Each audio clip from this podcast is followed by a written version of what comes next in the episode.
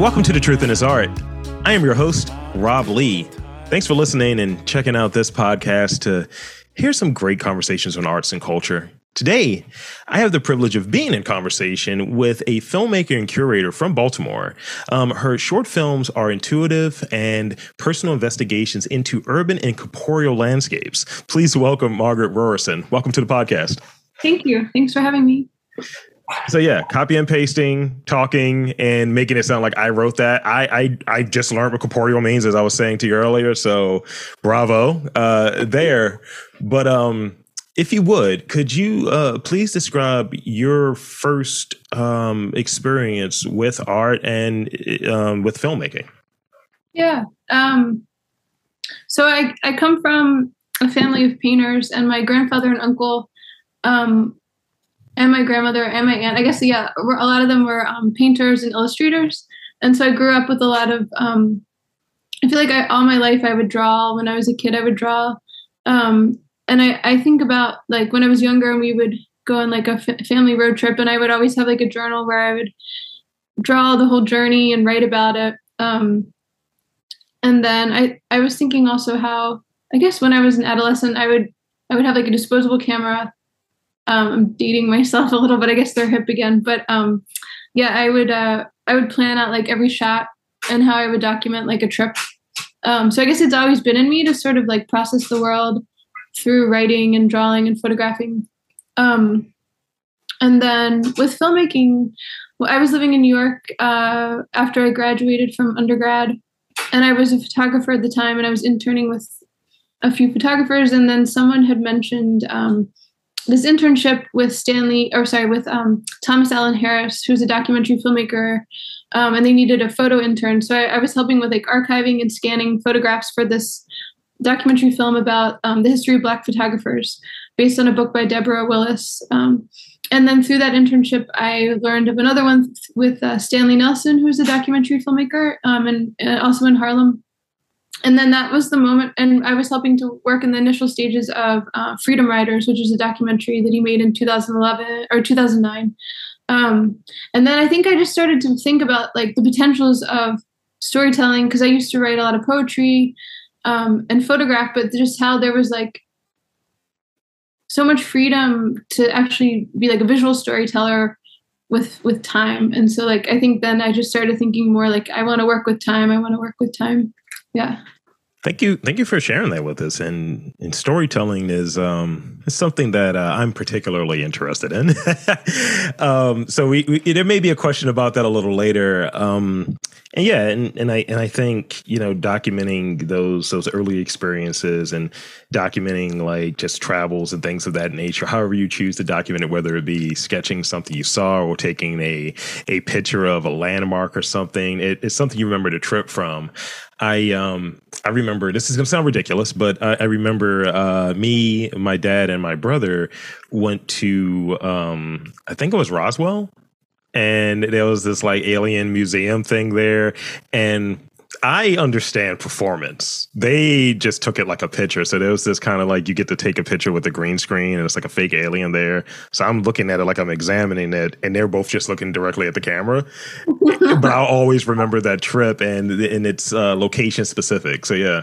So is there a a film in a document uh, documentary that that hit you and made you like help you like realize that you wanted to be a a filmmaker? And I know you touched on um, Freedom Riders. I know you touched on some of the projects you worked on, but was there something like that really hit and was like, yeah, I could do this, or this is a style that I really want to try to mimic or maybe take from and apply my own um, style to and skill to? Yeah, I mean, well, one one funny th- thing is like growing up, my mom w- really wouldn't let us watch many films. so we had like we had like Disney Disney VHS and then um like Mrs. Doubtfire was the and I was like so sick. I was like, I can't watch this film anymore. but I guess I guess I just bring that up because like I think most of my um earlier formative years when I was younger, we just I just read a lot and I would just um, sort of daydream. And so I think it wasn't really until I think I had a lot of catching up to do. And I guess like in co- oh, actually now that I had another film, but now that I think about it, it was in college and undergrad. I had a friend that just showed me the craziest films. And I, I don't think it actually, I don't think that this was the moment when I th- felt like I really wanted to be a filmmaker, but this filmmaking just like clicked into this like incredible space where you could just create a, an incredible imaginary world. And it was, um, Jan Svankmajer, who's a Czech animator, his film Alice.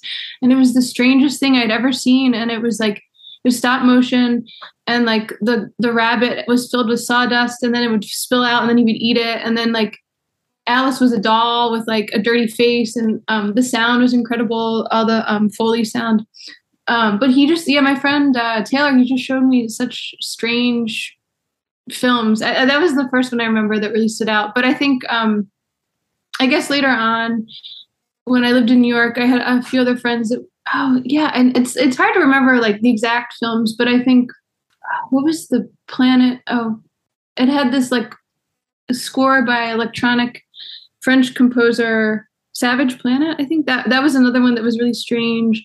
Um, and I think Werner Herzog, a German documentary filmmaker, he I think that clicked because I, I also really love nonfiction film and documentary films and like just thinking how you can really play with the story and kind of um, make it yeah like sort of how you can tell a factual story in your own way um, playing a lot with perspective and storytelling. But then I think also um, Matt Porterfield, who used to live here, um, his film, I think Putty Hill or Hamilton.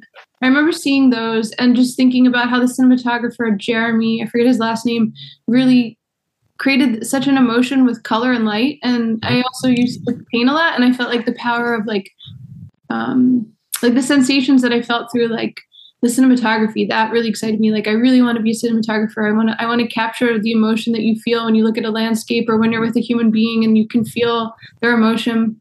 I think also a lot of mexican directors well uh, i guess carlos Reygadas and um Iñárritu, like these two the way that they captured the pain of being a human or like the complexities of the human experience and like the emotion and yeah like I, I think that i think that that's that's something that i always wanted to explore like when i wrote poetry or when i painted just like the human condition and like filmmakers that can really create a space in their own way to like make you really feel and connect with being a human. Yeah thank you. Thank you for for for for walking us through that. And that sounds like a very rich experience and kind of like dipping into like some of the the writing some of the painting and even different influences that are other directors and filmmakers that you're like oh okay yeah this is what you do here to describe this thing. They were all experiencing living life and all of that. And i i always look at what drew me in to doing podcasting because I am I'm, I'm I'm an advocate for podcasts being treated as art or as a creative outlet versus just a marketing tactic or just a thing to do. And yeah, I find that like I may have gotten into it being a audiophile, listening to like like talk radio like a lot, and then listening to talk radio 2.0, which ultimately is podcasts and such, and really taking a, a certain approach to it. And it's hard to to break those things and being able to reference. I like the way this person did this. Um, like I, I, go back to his one, one of the reasons I got into it was like like Kevin Smith's movies, well, his document, his um his uh his podcast, and just kind of seeing the boundaries of what can be done with it. Like, yeah, there, there was one where he was reading a Craigslist ad that eventually became the movie Tusk. Ah. And that's insane. You know what I mean? Like it was, um, it wasn't Craigslist. It was this a, a similar site called Gumtree. I think it was European or Canadian, yeah. and just you're taking something that was a goofy throwaway that eventually you said, I'm going to turn this into a movie. It just shows me like what's the the the, the starting point for some of these things, or yeah. even in telling old stories where he found a um he, he found an old recorder and he was just talking about how much of a, a snotty punk he was. And he found this old recorder of him talking into the recorder when he was a teenager. He was playing it as a now at the time, I think in his 40s. And he's like, huh, I was a shitty 16 year old. I sucked. And he's like, I thought it was the best thing in the world. And he's like, he would just play it and he's just laughing at himself like 20 to 30 years removed from it.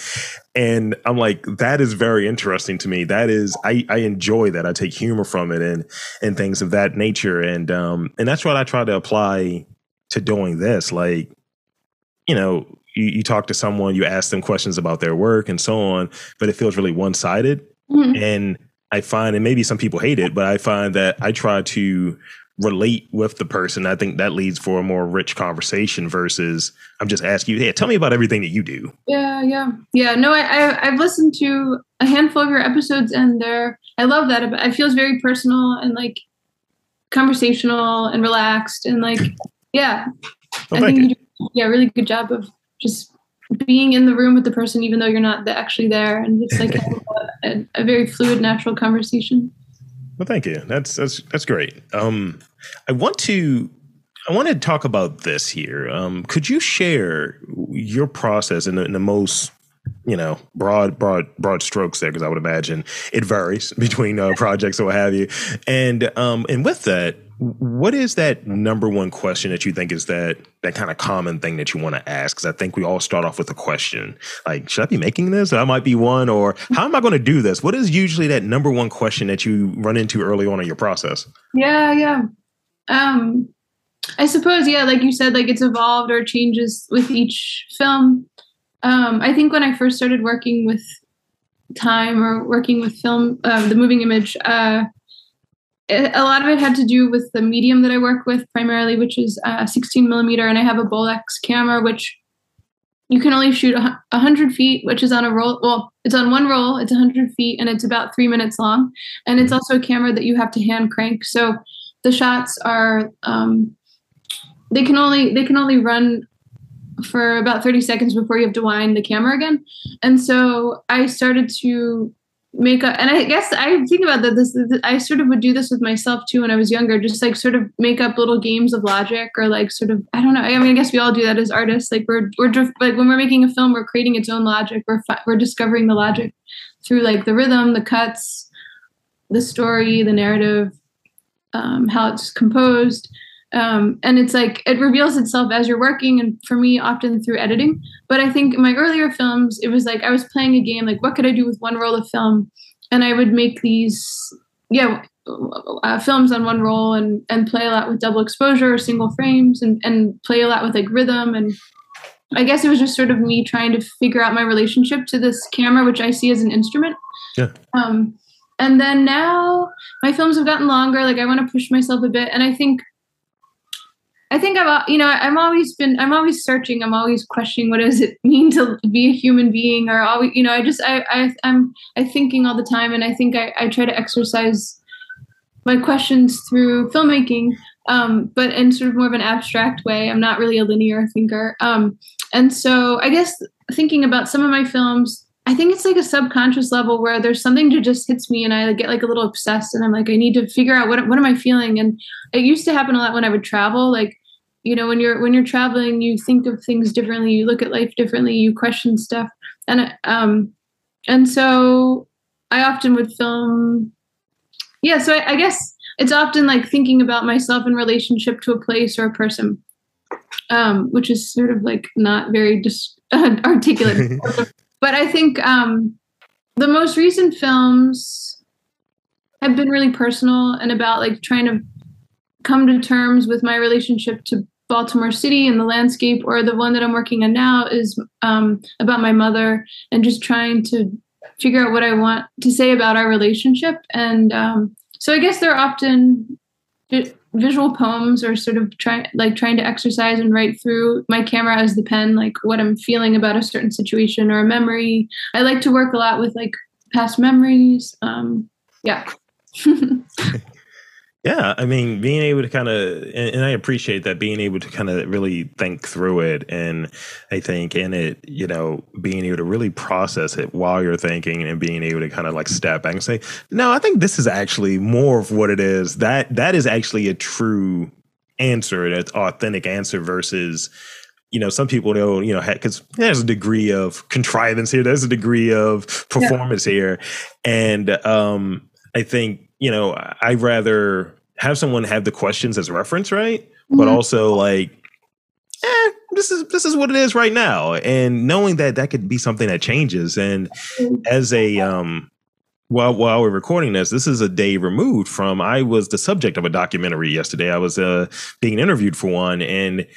I, I, was thinking about it. Yeah, it was a lot of fun, and I had to kind of you know one be on, but also look at it as not necessarily performing, but I'm the subject here, and kind of change how I approach it. Mm-hmm. And um, in in in it was the two filmmakers, husband and wife, and I just remember the husband was answering me the questions, and his his wife was like kind of checking the gate, as it were, and she was like, "No, these questions, these answers are great. This is riveting." She was like, I, "I don't know what to do here. You're just answering these things," and I was like, I'm a podcaster. I'm going to have an answer to everything that you, even if it's BS, I'm going to have an answer. That's a great skill because I think I'm a slow thinker. Like I, I was like a little nervous. Like I don't know. I want to be natural, but like it takes me a while to like think of a response, and I'm not as good as some of your other. no, you're doing you're doing fine. You're doing fine. like and and editing is great, by the way. as you as you would know, it's like ah, I'm gonna make you look better in this now. Okay. oh, um, actually, one more thing too that I, I forgot. Uh, that's a big thing is walking. Like walking, just walking is often when I think of when I see something, and that's the beginning of a film. That I think a lot of my films have started that way, just like walking. that was like filmmaking. Like there are like I like being able to talk to anybody that's a creative about how they go about their work, how to go about their day, and so on.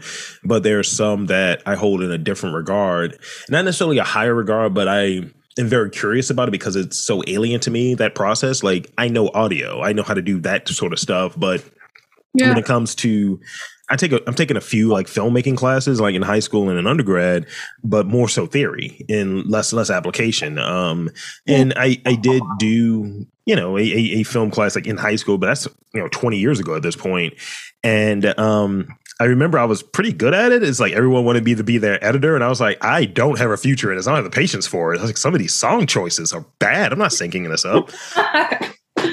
um, so could you tell us about Sight Unseen and why why building a culture of experimental film is so important? Yeah, um, I never I always struggle with that word experimental, and I I, ne- I never I feel like I need to um, I'm, I don't I don't really think it's the best word. I think okay. I started using it, but it's often like the word that like we'll use because it's sort of I don't know just I think so. Experimental film refers, I suppose, to like a certain era around the 60s i think it refers to more of like a movement of film mm-hmm. but then it's sort of been it's just sort of been used lazily i think by like a lot of my community where we just we just sort of like inherited that term um, because we've been inspired by certain generations of filmmakers that i guess to define them people that are that are challenging the form the medium thinking about the moving image as like performance how it can exist in like a gallery. Thinking about like the context of presentation but also doing things that are not like the traditional narrative arc that is was created in hollywood or um, people i think often um, artists that work in the, with the moving image or people that use the moving image as perhaps more of like a philosopher that's working with a moving image or an artist that's working with a film. I, it's such a broad term but i think for me yeah. sight unseen when i into I guess it was around I moved, so I'm from Baltimore, but I moved back in 2009 and um, to go to to grad school at MICA, and I noticed there were I was really getting into film, and I and I, I had been living in New York and saw like there was such a gap here in film programming, and I was programming a lot of. I was working. Uh, there was the Red Room Collective, and I was doing a lot of um, curation and programming as a member there in improvised music and um, performance art.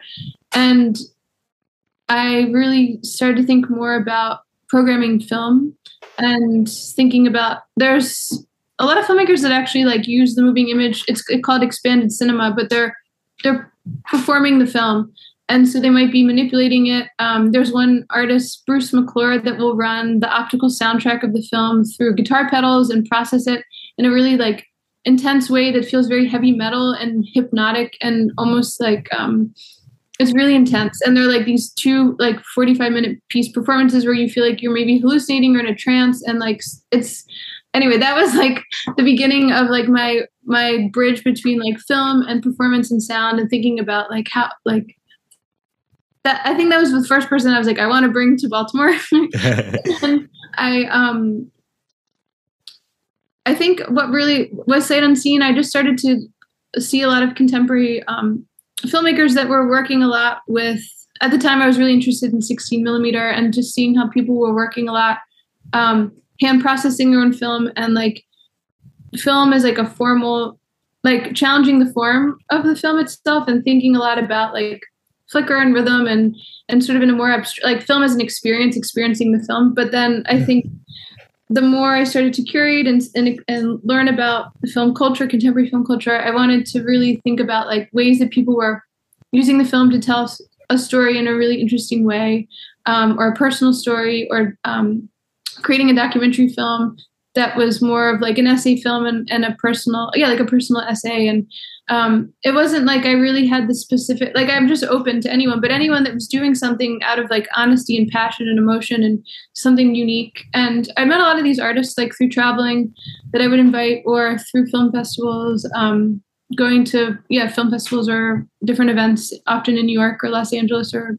Berlin, and seeing the network um, of filmmakers. Yeah, so I think it was pretty open ended, but I just really I wanted to show and bring more films to Baltimore because I felt like there was a gap in programming at the time when I started it in 2012. Yeah. That, that's that's legit, and you know I think having maybe that that shift there is I know with two um, like I, I, it's not film in a, in a sense, but it is a festival that it shows that we have this. Like I think of the Sweaty Eyeballs thing for animation. I think of the the Parkway during the Maryland Film Festival. That stuff that's here, and you know I'm looking back at it where um, Sight Unseen was like what 2012, right? So you know about 10 years ago. I don't know if those were there right there in Station North and that that sort of way. So mm-hmm. that that's a shift, and I I'm I'm all for more. You know of. I, I want like a little diversity in terms of what's coming out of here. Like you have the we're we're very DIY here. You're being a Baltimorean, you know this, and you know we'll we'll figure it out and we'll we'll f- find a way to make something happen. Whether it is I I'll, I'll get some moving images out of this. I'll get some sound out of this, and but I want to see that stretched. I want to see different types of content, different types of stories being told, mm-hmm. and you know that's something that really it, it feels like it's calling me um, to at least be involved with folks who are able to really serve in that way, but you know might need folks to collaborate with. Might might need folks with ideas. If anything, I am an idea person. yeah, yeah, yeah. I mean, when you bring up the um, well, I was thinking about like the beginning of of Sight Unseen and how it was roaming, and so depending on the artist, and I had started with two other um, filmmakers at the time, and we, yeah, we we depending on the artist that we would invite, then we would choose the venue. And at the time, there were a lot of warehouses, a lot of more DIY venues. Like I used to do like events out of my house for a while. I mean, not with films, but it was more with music. And yeah, a lot of those the last five years of Sight Unseen were just at the Parkway, but the, yeah, the Parkway opened in 2017. So I, that was never really an option, but it was, yeah, working with venues that primarily worked with musicians. So they already had like a PA set up and then that could help us a little. But we, at the time, there was just, yeah, there were just so many shows going on in performance spaces in the city. So it was just, it was fun to like choose the space depending on the piece that we were presenting. So I, it, one thing that interests me is the the audience, and I've I've had a I've had a interesting relationship with the, the notion of an audience. Like I think I mm. come to grips with, and I think through more and more conversations and doing this podcast and all, there's certain things that you just have to kind of accept and you have to just kind of move and consider. I, and I think audience is part of it. So like for, for you, what role does an audience play in the creative process? Because I, I, hear people say, "Oh, I don't consider the audience at all," and I was like, "No, all right, cool." And some people like I think about them and a little too much, and I think you know that we're all somewhere in the middle of that continuum. So, what what, what are your thoughts in that? No, that's a great question. Um, because yeah, if you, I mean, any piece of art, you know, like I feel like if you're creating, like you want someone to experience it, or some artists just, you know, they make the work for themselves. But I think, yeah, when I first started to make work. Um, I used yeah, I used to think, oh, like you said, I was not as didn't think as much about my audience. And then I think that there's definitely like a responsibility, or if you're thinking about the work and where it'll go after you create it, you mm-hmm. really do need to think about the audience like what and for example like if you're creating a film and you you want to submit to film festivals you really need to think about what festivals would um, would your film be suitable for um, or a lot of filmmakers will will go on a tour and show their work or uh, set up you know set up something on their own. So they're they're kind of creating their the decisions on where the film will show. But you have to think about your audience because well i feel okay there i guess there are two things. One is you need to you, through the editing or through how you talk about the film or present the film you need to consider your audience. You need to think about how you're how you're gonna how they're gonna enter this space or this world i think um, i used to write these really kind of vague abstract like two line sentences to um, like a film synopsis that didn't really make sense at all. And i wanted to like i was just like i don't so i think i really need to be more intentional like the more i make work thinking about like how to how to frame and and present the film so that people know how to enter it. Yeah. Um, and i think that when i sh- when you show work you also really need to think about how you talk about it. And this is something that i really need to work on. Um, be, uh, I feel like I'm a bit out of practice with COVID, but I, about talking my own about my own films. Uh, like back in in June, I had a, a screening where it was a filmmaker from Christopher Harris and myself, and we were showing work. And I was so absorbed in talking about his work as a curator that I sort of felt like out of out of practice talking about my own work, and it and it just really kind of hit me hard. It's like, all right, you really need to like exercise that muscle again and know how to talk about your work. I think and so I guess when thinking about the audience, it's like after you, I think one of the most special parts of, of being a filmmaker is so you sit in the audience, you can watch the film with the audience and you can see how they respond and, and if they're moving or if they're, you know, like how they're, you kind of can hear certain things. And then, you know, if they're laughing, if it's supposed to be funny. And then, uh, and then the q&a when you have the chance to like people to ask you in real time and you to respond or talk about your film. And and oftentimes people will ask questions that you never even thought about. So it's exciting that like people bring their own experiences and feelings to a piece and then it it gets your mind going and really thinking about something that you might not have ever considered with your work. So i think audience is huge. Um it's so it's really special to show a film and then talk about it afterwards with um with people. Yeah I, I had a I had an experience and it was very one of a kind. I was invited to this kind of podcast listening party um, called Pod Cookie, and it was at the Revival in uh, Mount Vernon.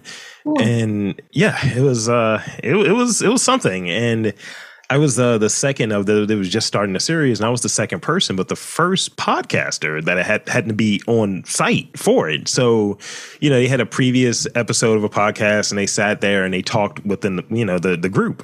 Mm-hmm. So this time, I'm a part of the group, and it's like, yo, so what are you thinking right here when you said this? I was like, oh, oh, right, I actually have to be on for this, or observing people laughing at me just being a weirdo and saying, um, the guest that I had, I was like, yeah, your words are like caramel, brother, keep talking. And they're like, you're stupid. You're so stupid. And um, and just you know, kind of really, it was something to take away from, and because I think a lot of times, at least where we're at now, and I think filmmaking is not the same as as, as podcasting, what have you, but there is some desire to it's not validation, but it is some desire. Is anybody listening? Is anybody in, involved in, in getting what I'm trying to do, depending on how personal the message is in it or what went into it? And that's what that was for me. It's like, oh, people did find that funny, or oh, people did find this interesting or curious or what have you. So yeah, it, it's a, it's a great experience. And as a, person that eh, I do movie screenings now um, as a side project, and I, I do movies that were shot here in Baltimore. So the series is called Shot in Baltimore, and I do. Uh, um, I I'm screening them at Motor House um, monthly. Okay, awesome. And uh, and I've done uh, so it's kind of like two things I'm doing because there's a you know, limit of movies. It's not like all movies because I don't like all movies, uh, but also there are some cult classics that are kind of peppered in there, mm-hmm. and a lot of times you you know I'm a dude that's going through the oral histories. I'm trying to figure out like, all right, what did they do here? How much did they pay for that? What, what's the inside tea about this movie? Uh, and being able to share that with people, there is this yeah. curiosity there, and almost serving in some ways being a fan and being a person that's watched some of these things multiple times and doing the research on it, being a surrogate, you know, in some instances, the filmmaker may not be alive, the filmmaker may not be there, or you can't access them. Yeah. And um, yeah, it's it's it's really that's really the only way I can really kind of com- compare that, you know. Yeah, the content that you provide, or yeah, because when you when you have a bit of, but then there's some filmmakers that like you know that don't want to say anything about you know prior to watching their film, which I also I like that. I usually don't want to say much, but then but then when people yeah afterwards people have a lot of questions or how how you yeah because you think a lot about like facts or you know truths or perspective or like all of a sudden there's like even though it could be made off of the subconscious you have to come up you have to come up with like the truths or the way of talking about it. but yeah. I also appreciate how some filmmakers are like, I, you know, I always observe how people talk about their work just as an, my as myself being a filmmaker, and I appreciate when people say, you know, I, have never thought about that before. I'm just, I think it's okay to say that. Yeah, it is. Answer. And sometimes I feel like, oh, I need to know how to say, you know, talk about everything, but a lot of it is subconscious and I haven't even thought about that. so yeah. I try to I try to make sure that I'm as self-deprecating as possible when I'm talking about anything that I'm doing. It's like, oh, I'm just terrible. I'm mid. I, I got nothing. Uh, I should try that. no, no, no. You're great. You're great. Um, so I got I got two more real questions, and this yeah. next one is real quick or what have you. Um, it, it, I guess in a sentence, right? Um, what would be one piece of advice you would give a filmmaker early in their career that they're like, I'm not sure if you know this is valid. I'm not sure I should be doing this, whatever. Um, because you know, I, I think you're right. What you were saying earlier about the experimental film thing, I, I think it is used weirdly. It's almost like when people talk about outsider artists, and most artists are mm-hmm. outsiders.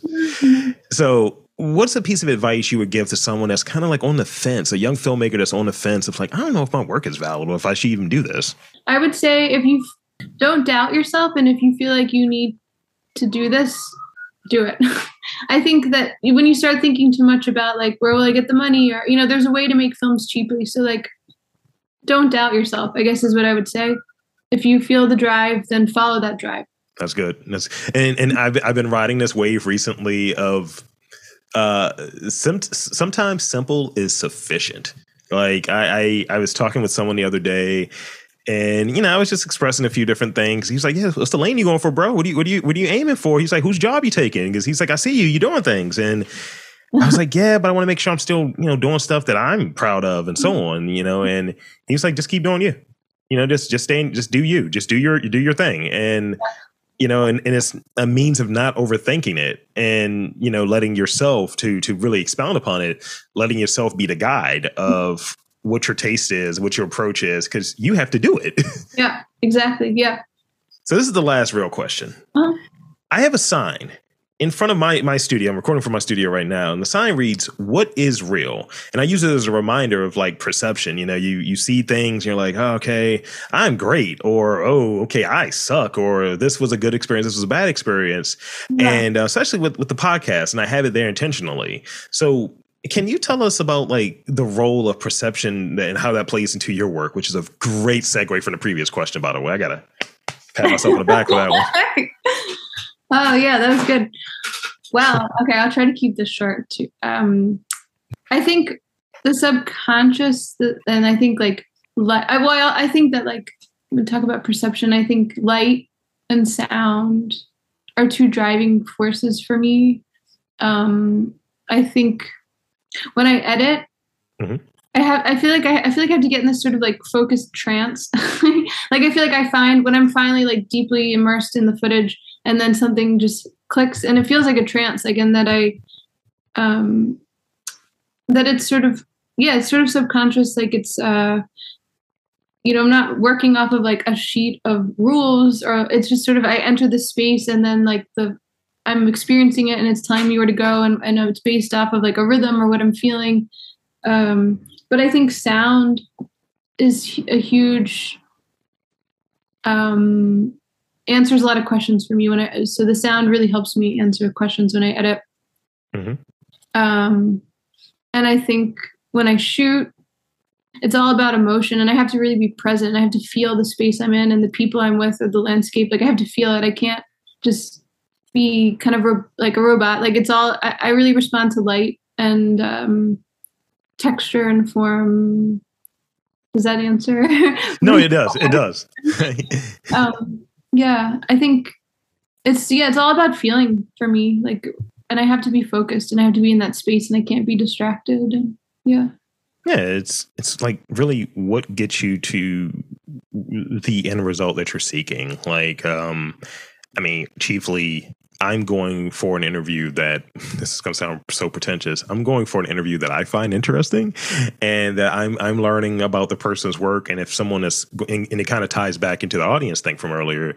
If someone listens to it and they take from it as well, great. Because I think you know we all are able to share gems about our process, our perspective, how we go about our work, mm-hmm. and you know what's peppered into it. And I'm, I would imagine some people who are familiar with your work and are like, I want to learn more about what Meg, uh, uh, how, how how you approach your your, your work and and some of the experiences that are baked into it, they yeah. would get something out of this as as well outside of just a good conversation about creatives and how they work. It's like you know that i think that's important. Yeah and yeah. but recognizing that this is what i'm aiming for. I can't say oh this is good this is bad. I, there are certain things that i work to make sure it's good. I make sure the questions are solid. I make sure that the uh, sound is good. But ultimately if someone if it's well received or not well received i have no bearing on that. So yeah. that's why i look at the whole what's real sort of mm-hmm. approach or what have you. Yeah, because if you're, I mean, that, that's like that dual. It's it's tricky because it's like you have to consider your audience, but you have to make the work that's honest to you. You can't you can't make work thinking of how will this audience respond. I mean, that will definitely. I've you know I start going in that direction. Like no no like I think that you have to think about the audience when you're I don't know it's it's tricky but I think the initial stage is like it's all about emotion for me and I need to I need to I'm a very emotional person and I need to I want people to feel in my work and I want to translate a feeling into uh, a film. All right. So I got some rapid fire questions for you. I think that's a good place for us to go now um, as we oh. as we wrap as we get ready to wrap up here. Um, let's see. I'm going to add one because I thought you that was like a rapid fire generator question generator. oh no, I'm I literally write these. I sit there and listen to like audiobooks. I'm like, hmm, that's a good observation right there. Okay. Um, I want to start off with this one because it's a Baltimore related podcast, right? Um, what is the most Baltimore thing that you do? Oh. um, I guess how you doing? I don't know. is that a, that's like I don't know if it's a Baltimore thing. I guess I like sitting on the stoop. I guess it's a Baltimore thing. So stupid. Yeah, I don't know. that's, that's, that's the thing. That's a thing. um, this this is you. I think you're gonna like this next one. Okay. What is something that only a filmmaker would say? Oh God. um, I love. Geez, that's a that's a very um. It, I feel like so many pretentious things a filmmaker would say are. That's that's what I'm aiming for, actually. oh my god! Yeah, like I love but also like just I love how the light falls on you or something. Some that's not that pretentious, but like I think. Have you seen Kurosawa's work? that's great. That's great. Actually, I like the way the light falls. in. I actually like that because it kind of feels a little like, all right, you sure? You sure about that? um, this is something I became very interested in recently. The, the notion of like side quests. Mm. Um, sometimes creatives are just good at those side quests. They're just as good at those things as they are with their primary practice. So, like, you know, for instance, I think like Andre 3000 is like not only a great rapper, but it's like also, it's like, yeah, I'm just gonna like dabble with like this oboe. I'm gonna play this for a while because why not? Or like The Rock is an actor, wrestler, and he's like, yeah, I'm gonna start rapping and see how that goes. Yeah. And it's just like, you're just, you're just, you're just showing off at this point. what is a side quest that you think you do well at? If you're like, you know what, I'm gonna need to take a little bit of break from filmmaking and curating. You know, I've got to do a side quest. What do you think your side quest would be? I mean, I, I love drawing. I think I'm really good at drawing, but I'm so out of practice. And also making pies. like, what kind of pies do you make? I love fruit. Like I love like apple pie, cherry pie, blueberry. I love working with fruit. Yeah, fruit pies. like, um, and, my, and I make my own crust. Um, I also have been projecting a lot. Um, project, and I just gotten into um, projecting 35 millimeter film at the National Gallery of Art as a yeah. contractor, and like I feel like I love I love being like really. I love. I'm really techy. Like I love tech, but I also like stresses me out. But I think it's this like sort of like, it's like, yeah. I don't know. It's kind of a strange relationship, but I, I love it. But it also is stressful. But um, yeah. I like I like projecting. I love projecting. Okay. So I, I, feel like you can have a side quest of being a pie maker that's also projecting. Yeah. That's that's great. Just the oven is going, the projector's going. Yeah, yeah. I'll serve you pie and then I'll project a film.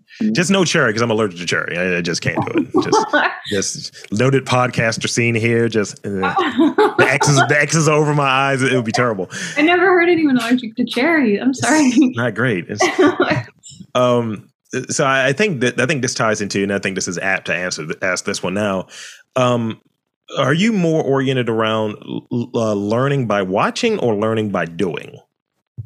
As a filmmaker, or just generally speaking, person, um, learning by doing. I need I need that like hand. Oh yeah, I need to like actually do it and have that muscle memory. Yeah. Same, same. I, I can't I can't watch. It's like I need to fail at this first. totally. Um all right. Uh, this I got two left. Uh, do you speak more than one language? And if so, could you answer in your secondary language? Oh my god. okay. Um, mi acento es horrible, pero um, I, okay. So I was fluent in Spanish, and it's been so long, and I I feel like um, yeah. Uh, estaba estudiando español hace como 20 años y vivía en España por un año cuando, um, cuando yo aprendí el lenguaje, um, pero no tengo mucho um, oportunidades aquí en Baltimore para practicar, pero español a mí, a mí me encanta mucho el ritmo, el sonido. Um, brought in a whole, brought in a whole new audience. I'm glad you didn't cheap it out and just like see. It was like screw you. Well, there's a little bit of Spanglish, but um, no, I mean I love Spanish. I just I need I need I get I need to practice more. I love it though. Yeah. yeah. So like what 20 years of it, uh, fluent. Uh, haven't been able to do it much here. No, well I I spoke a lot in college. I was like a, I wanted to be a medical translator. I wanted to. I was translating at University of Maryland um, between the staff and and the doctors. And uh, when I was in, in university, but then yeah, when I lived in New York, I spoke it all the time. Um, I guess I said yeah, like I learned it year like 20 years ago, maybe. Mm-hmm. then um, yeah, I haven't practiced much. I mean, I try to practice it with some good friends here, but I I need to be better at that.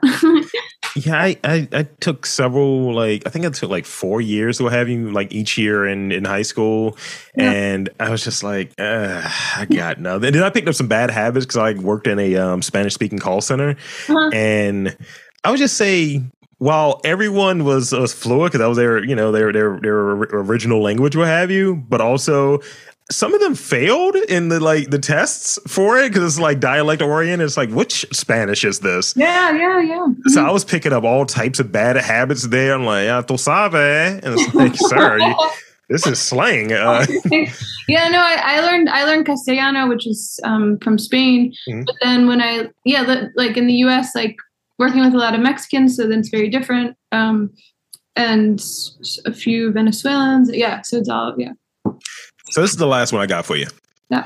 You mentioned that you know feelings, emotions, all of that good stuff. So yeah. What um what is the feeling that you feel generally when you finish a project? Oh, such a good question. Oh my gosh. Like you just it's just intuition. You're like it's done. Or like you know you're like that's done. And that it's sort of like um a grounding and mm. like a sort of a feeling of what's the word? A conclusion. Mm. Yeah. Or sort of like a death of an emotion. No, I don't know. just yeah, just sort of like a feeling of peace and like a conclusion. And it feels like, okay, that feels like it's been answered or something. like yeah. So I, I, feel like I think the feeling for me right now, I think we've I think we got it. I think we got the podcast.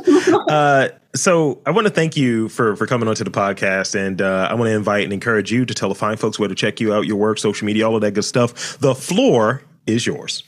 Well, thanks for having me. I, I really love what you do, and I think it's so beautiful how many artists you bring together. And I feel like to look at everyone that you've spoken with, it's incredible. I mean, this is going to be an incredible archive of people in this city. So yeah, thank you thank for you. your work.